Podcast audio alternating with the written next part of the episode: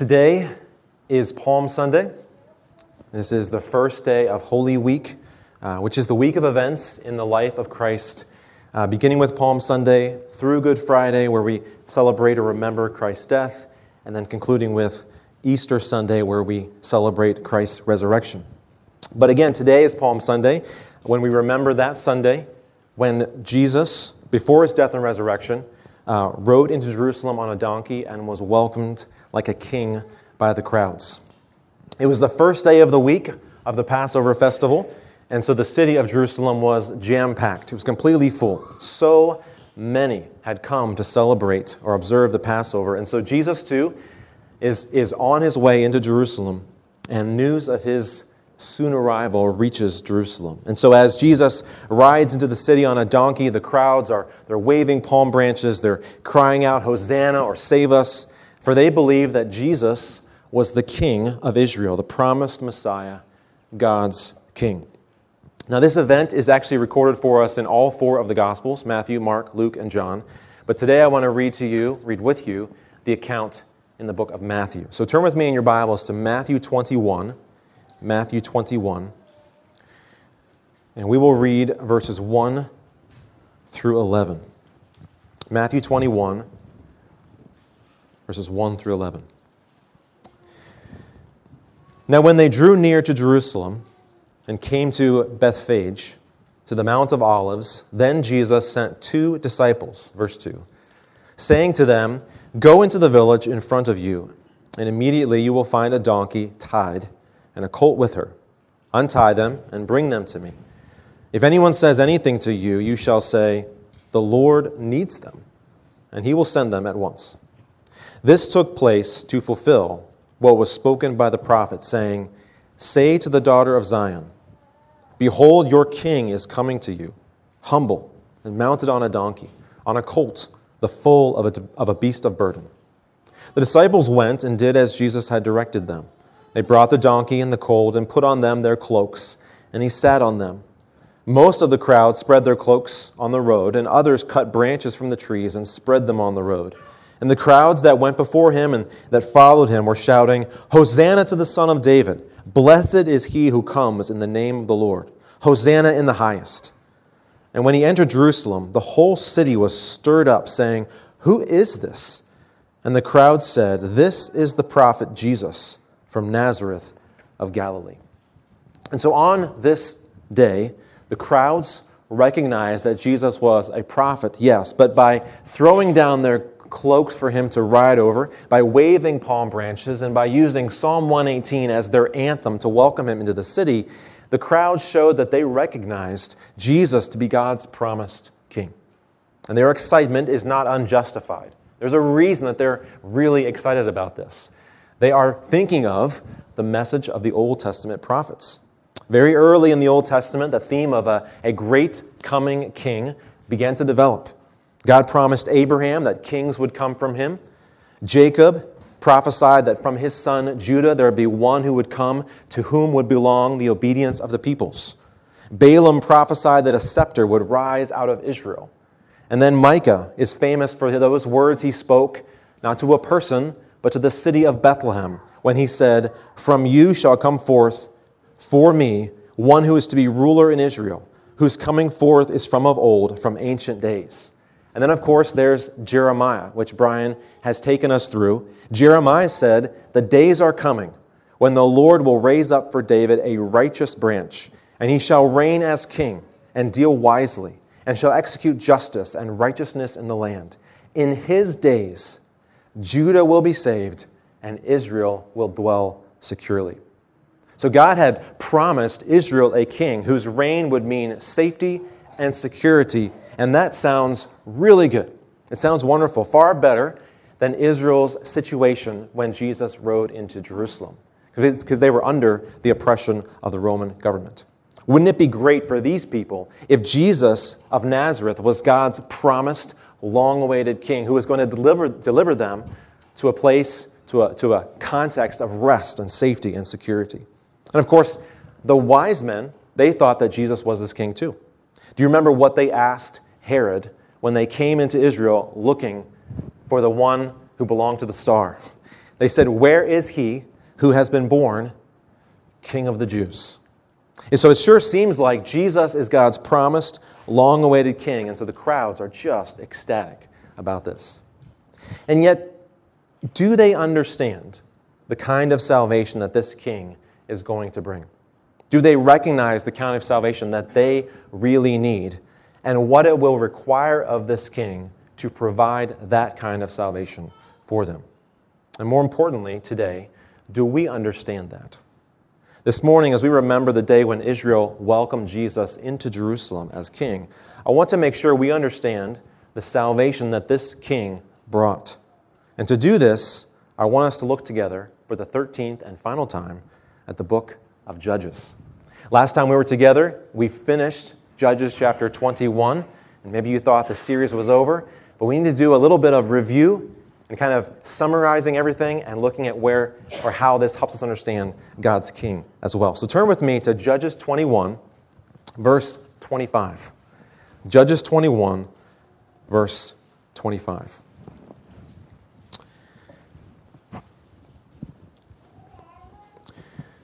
You see, like, like the people of Jesus' day, Israel in the days of Judges lived in God's land, but under foreign oppression. And God saved Israel in those days through judges. But this salvation, though it was good, was inadequate. What Israel really needed became completely clear at the very end of the book. Okay, you're looking at Judges 21, 25. Let's read that together. In those days, there was no king in Israel. Everyone did what was right in his own eyes. So, what does Israel really need. Okay? Israel needs a king. Israel would be better off with the salvation that God would provide through his king. But what would that kind of superior or better salvation look like? One way to answer that question is to look back at the salvation that God has provided throughout the book of Judges. It's a, it's a good and necessary salvation, but it is inadequate to deal with the problem that clearly persists at the end of the book of Judges. This superior salvation is the one that's coming through God's King. And so today, as we bring our Judges series to a close, I want to look at Judges to answer this question. The question is How will the God who saved through his judges save through his King? So I want to start by thinking with you again about the structure of the book of Judges. Now, if that scares you, this is one of the most clearly structured books in the entire Bible. And if you were at any of our uh, Judges sermons or you've read the book of Judges even once, then you know the answer to this question. Okay?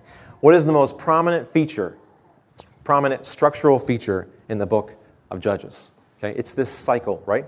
In Judges 1 and 2, each tribe kind of goes out to, to take their inheritance, their land inheritance that God promised them. And the, the tribes start failing in this because they're, they've been unfaithful to God. And so then in Judges 3 to 16, Israel enters this cycle of, of judgment under oppressive nations, salvation through a judge, rest and sin. Then judgment, salvation, rest, sin, and on and on it goes, over and over and over again. Round and round, with God raising up a judge each time to save them. This goes on from chapter 3 all the way to chapter 16. So, why does God do that? Okay, why does God save Israel again and again and again in the book of Judges? Okay, it's true that they do, when the, when the judgment gets really bad, when it becomes unbearable, they do cry out to God, they do groan under their judgment, but they are not repentant. Okay, Judges makes that clear. They just become tired of the consequences of their sin. And yet, even though they don't repent, God saves them every time. He doesn't wait until Israel has completely cleansed herself from idols. He doesn't wait till Israel has done lots of good things. He doesn't even always wait till Israel wants or asks to be saved. Far after our mercy would have been exhausted, God's mercy continues. When we would have said, forget this, and moved on, God sends another rescuer. And so the pattern of God's salvation through judges is not to wait until the people who need saving become good enough to save. If God had saved Israel only when she deserved it, then there never would have been a cycle because Israel never deserved it. And they never had. If you were listening as Brian read this morning from Deuteronomy 9, the main point that that speech the Lord is making, the main point is that you are terrible people. I'm going to do some good things for you, but don't forget, it's not because of you. You guys are awful. Okay, that is the main point of that whole passage. Okay? Israel's righteousness was never the reason that God brought them into the land, and her righteousness is never the reason that he repeatedly saves them. And so then again, why does God save Israel again and again and again? Deuteronomy 9, as Brian read today, also said this Not because of your righteousness, but that he, the Lord, may confirm the word that the Lord swore to your fathers, to Abraham, to Isaac, and to Jacob. So, why did God bring undeserving Israel into the land and then save undeserving Israel repeatedly with his judges? Okay, why did he do that? Because of his covenant faithfulness. In his mercy, his grace, and his kindness, God had committed himself by covenant to Abraham's descendants.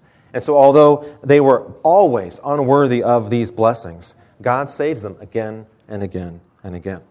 And so, the, the pattern of God's salvation that we see in the book of Judges is, is that God saves Israel not because she was faithful to God, not because Israel was righteous, but because God was faithful to his covenant. And as we get to the days of Jesus, as he, as he rides into Jerusalem, Israel is no more deserving at this time either. Jesus comes announcing the kingdom of God, riding on a donkey. But again, God's king had not come with God's salvation for the righteous, but for sinners. Do you remember Jesus in his lifetime here on earth spent so much time with known sinners that the really good people of his day hated him for it? And his response to these critics was to say, Those who are well have no need of a physician, but those who are sick. I came not to call the righteous, but sinners. And so Jesus extends this pattern of bringing his salvation not for the righteous, but for sinners. And the same is true today. God's salvation for the undeserving continues this morning. It is by grace, we learn in the New Testament, that we have been saved through faith. And that this is not our own doing, it is, the, it is the gift of God, not as a result of works, so that no one can boast. And this is really good news for us. Good news for all of us because all of us are sinners. Like Israel, we prefer self rule. We prefer a world where we get to do what we want. And so the only reason that anyone can be confident today of, of God's salvation for us is the covenant faithfulness of God. Now, I hope, I hope you've had a good week this last week. Okay, I, I, hadn't, I didn't have a good day yesterday. Our, our power went out on Friday night at midnight. It didn't come back till yesterday at 7.30 p.m. So all day yesterday was not a great day. Okay? But that's not what I mean by I hope you had a good week. Okay? I hope you had a good week, and this is what I mean. I hope it's been a week where you've turned from your sin, where you've been quick to forgive, where you've sacrificed to help other people. I hope that's been true this week. But even if you have, those good things are not reasons this morning for you to be confident of God's salvation for you. Because it could very well, be that next week will be very different than this week. Next Sunday, you may sit in the same seat, because you all do that. Next Sunday, you may sit in the same seat and yet be discouraged because you didn't turn away from sin. You didn't forgive quickly, and you didn't sacrifice to help others. And then, where is your reason to be confident of God's salvation? Now, the testimony of the book of Judges is that, like his salvation through the judges, the salvation of God's king will depend upon God's covenant faithfulness, not our righteousness. Kids, here's your first two blanks. That number one, the salvation of God's king will depend upon God's covenant faithfulness, not our righteousness. And the greatest display of God's covenant faithfulness is when he sent one last rescuer, his greatest one. Jesus Christ. In his life as one of us, he fulfilled the righteous requirements for God's salvation so that all who trust in him could receive God's blessing through his greatest rescuer. Now, I want to stop there just for a minute because I wonder if maybe some of you have this question. And maybe you're thinking something like this Phil, I, I'm not a Jew, And so, why should I care about the way God saved the Israelites, the Jews, thousands of years ago? Years ago? Why does that matter to me? Okay, and that's a good question. Okay, good question.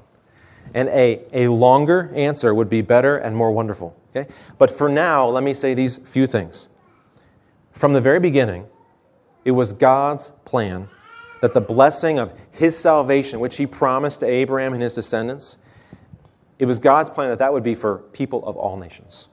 In Genesis 17, God says these words to Abraham He says, Behold, my covenant is with you, and you shall be the father of a multitude of nations.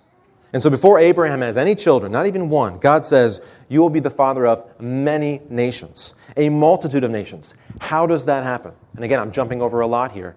But in the New Testament, Paul explains in Galatians 3 that it is those of faith who are the sons of Abraham.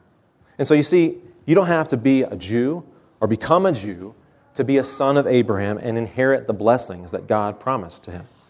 What do you have to do? You have to believe the gospel. You must believe that the Son of God, Jesus Christ, loved you and gave himself for you. And so when we read the Old Testament, we're not reading what God did for someone else. Okay? We are reading a story that includes us. The story is not about us, it's about God. It's His story, but we're in it. And God in this story is slowly and progressively revealing His glory in His plan to save His people. And we can be a member of that people and enjoy His salvation if we believe in Jesus Christ. Now, Judges is a really early part in that story. And in this good but inadequate salvation that God gives through the judges, God reveals something of the glory of his coming salvation he has planned for his people.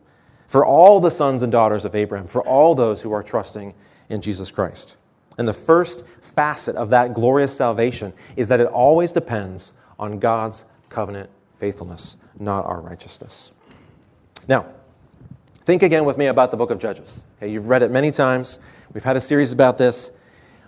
When God raised up a judge to save his people, was that salvation final?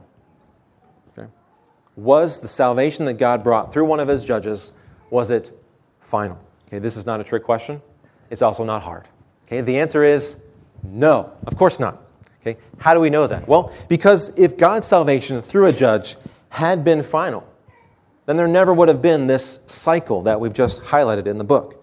Israel would not have needed to be saved again, but God's salvation through a judge needed to be repeated again and again and again.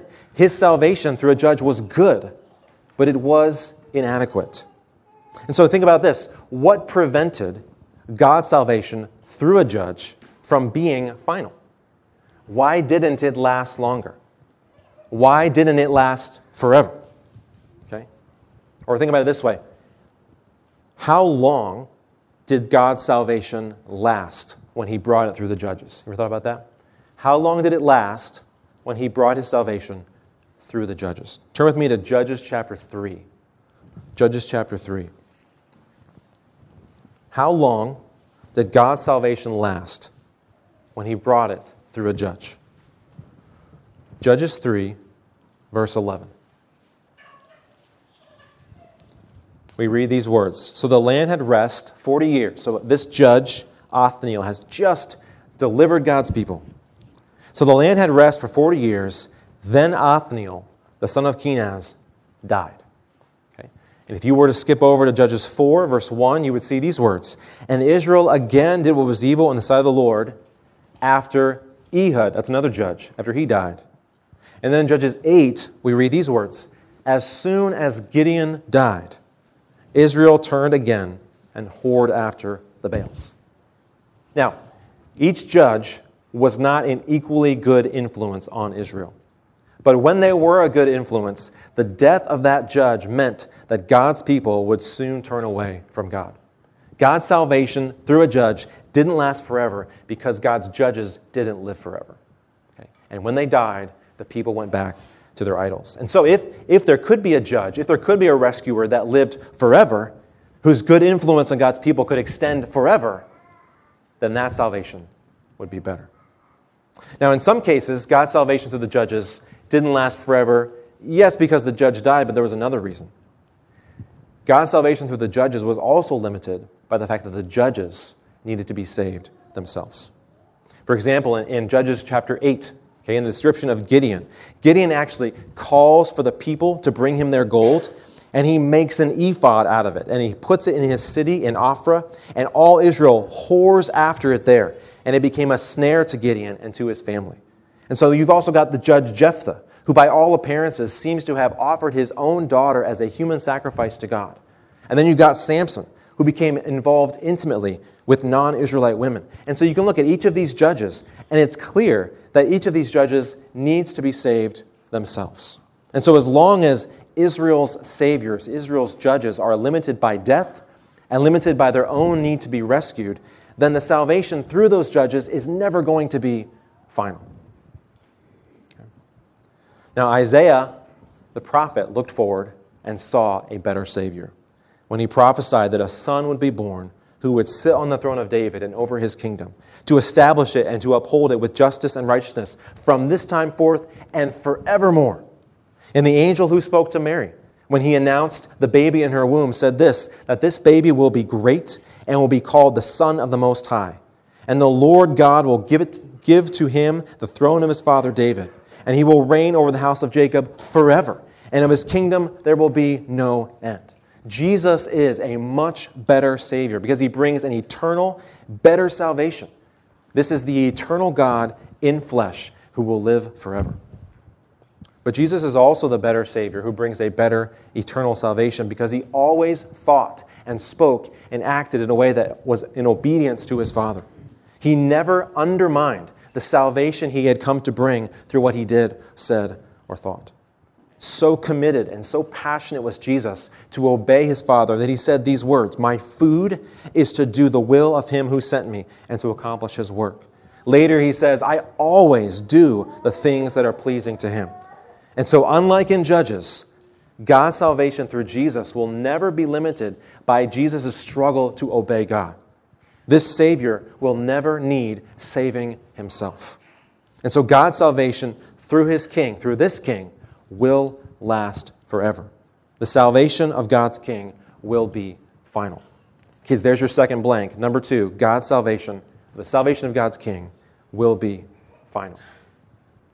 Now, there's one more reason that God's salvation through a judge wasn't final.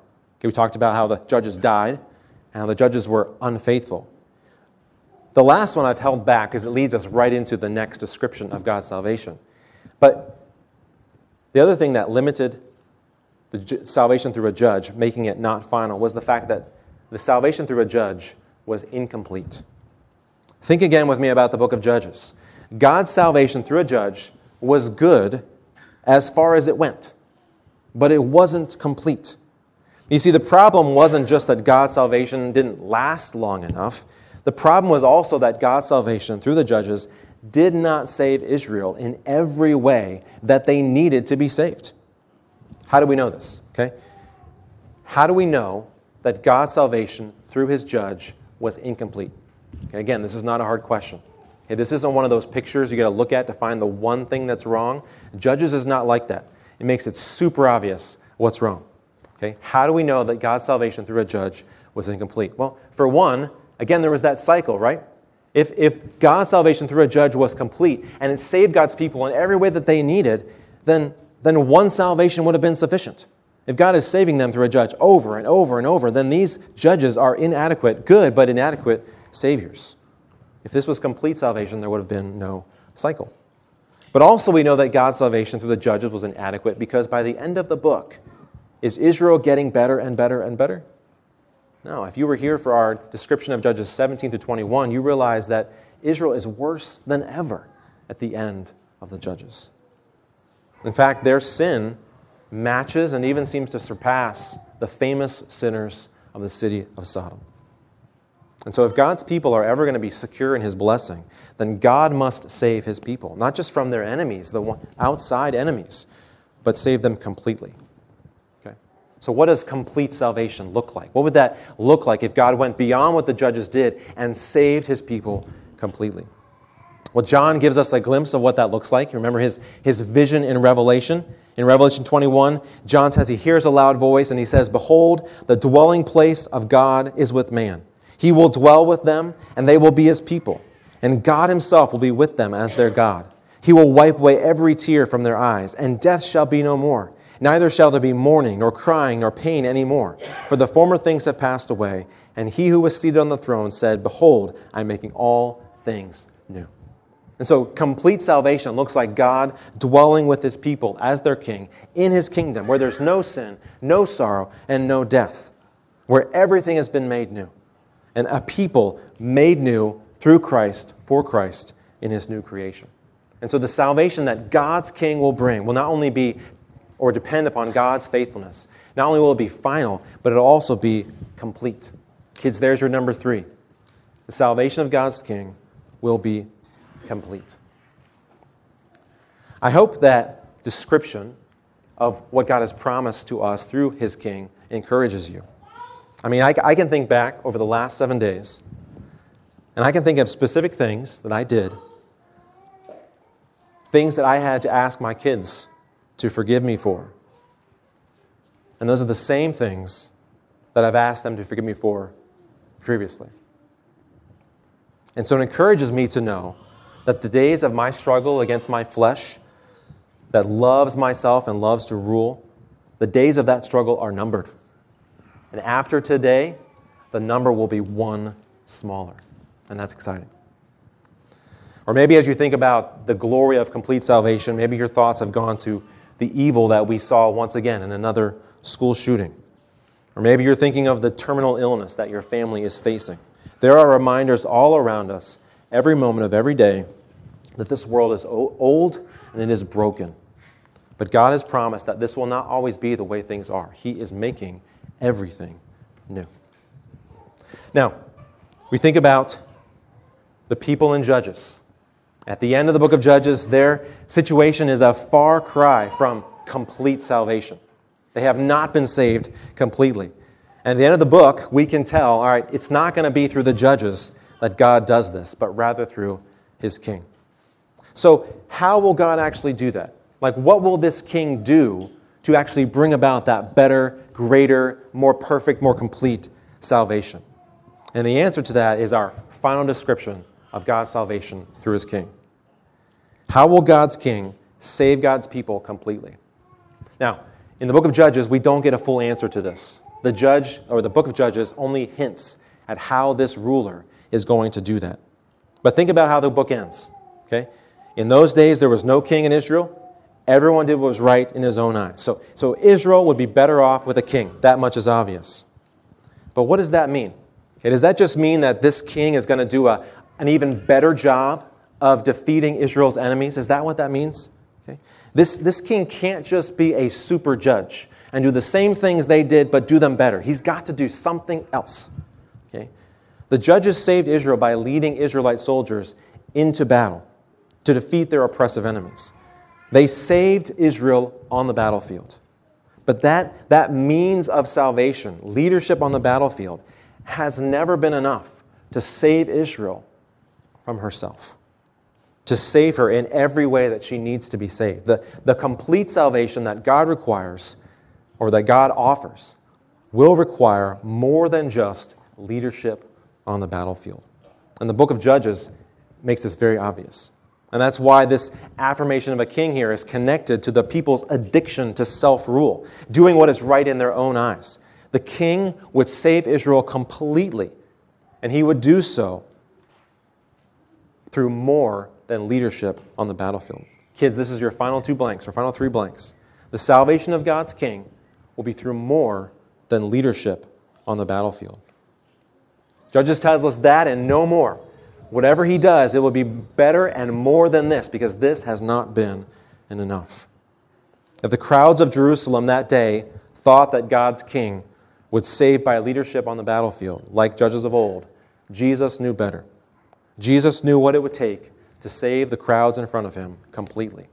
In fact, just before his dramatic entrance in Jerusalem, on the way to this city, Jesus had told his disciples, He'd said to them, We're going up to Jerusalem, and the Son of Man, that's Jesus, will be delivered over to the chief priests and scribes, and they will condemn him to death and deliver him over to the Gentiles to be mocked and flogged and crucified, and he will be raised on the third day. So Jesus knew that saving God's people in every way they needed to be saved would require his death on the cross and his resurrection from the grave. Jesus knew that what was coming was going to be difficult. He knew it would require his death as he rode into the city on a donkey. Now, there will come a day, as Chris read earlier when he read from Revelation 19, there will come a day when Jesus will lead his people, when he will lead in battle and defeat all his enemies, everyone who stands against him. We read that earlier. It was very dramatic and, and hard description to read. But this week in the city of Jerusalem, Jesus would come first by humbling himself to die on the cross. Jesus would be a mighty warrior, but God's king was first a humble Savior, saving sinners by his suffering and his death and his resurrection. Thank God that Jesus came first as a humble savior, savior and not as first as a mighty warrior against sinners. Thank God that he came first as a humble savior so that when he defeats all his enemies, we who trust in him will have no reason to fear his judgment, for he is our king.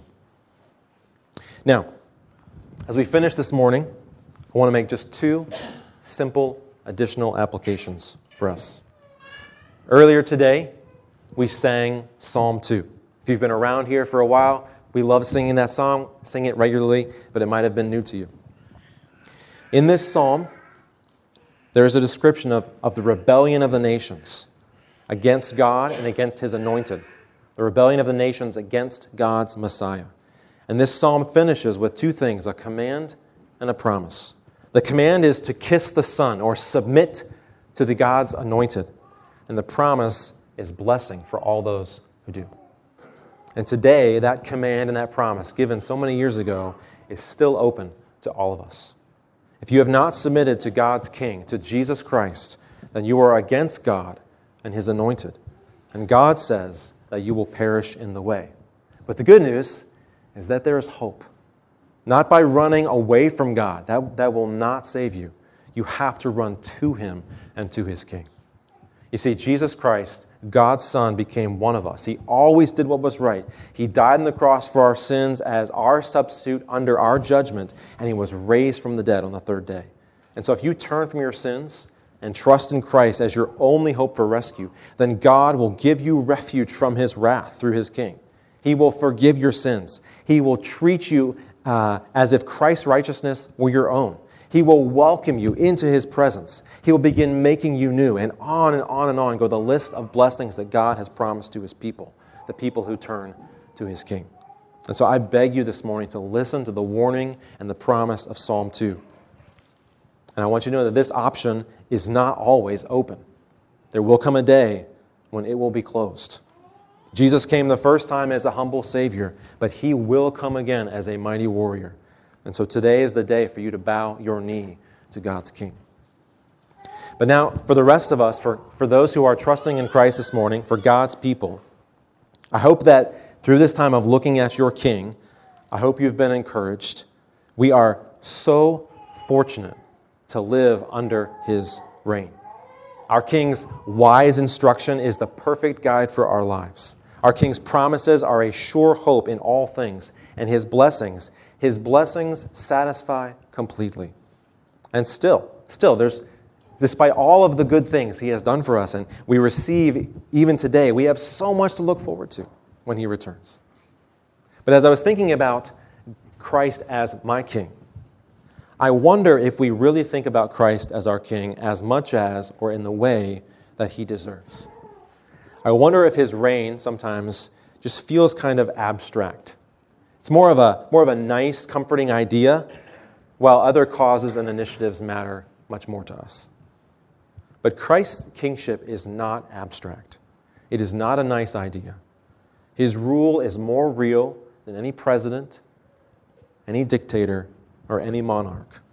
And so, as much as you may like or dislike the changes planned by political leaders above you at all levels of government today, remember that the significance of their rule in your life is nothing, nothing compared to the significance of Christ's rule in your life. Now, what our government does and who leads it is important. Please don't understand me, misunderstand me. But just, it doesn't and shouldn't matter to us and to our lives the way that Christ's rule does. My prayer for us today is that we would never be known more for our political affiliation than we are for our allegiance to Christ. He deserves our allegiance more than anything else or anyone else. As we sang earlier today, we said, Every day we have on earth is given by our King. So let us give our life, our all, to love and to follow him. Let us care more about serving Him in our homes, in our work, in our schools, in our relationships, in our entertainment, in every part of our lives, so that the glory of our King might be known in every place where people are loyal to Him. Let's pray. Father, we thank you for this time to gather around your word.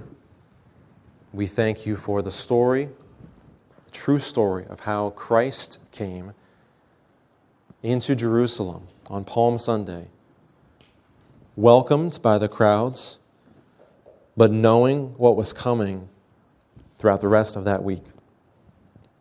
Lord, thank you that his salvation is so much better than the salvation provided through your judges.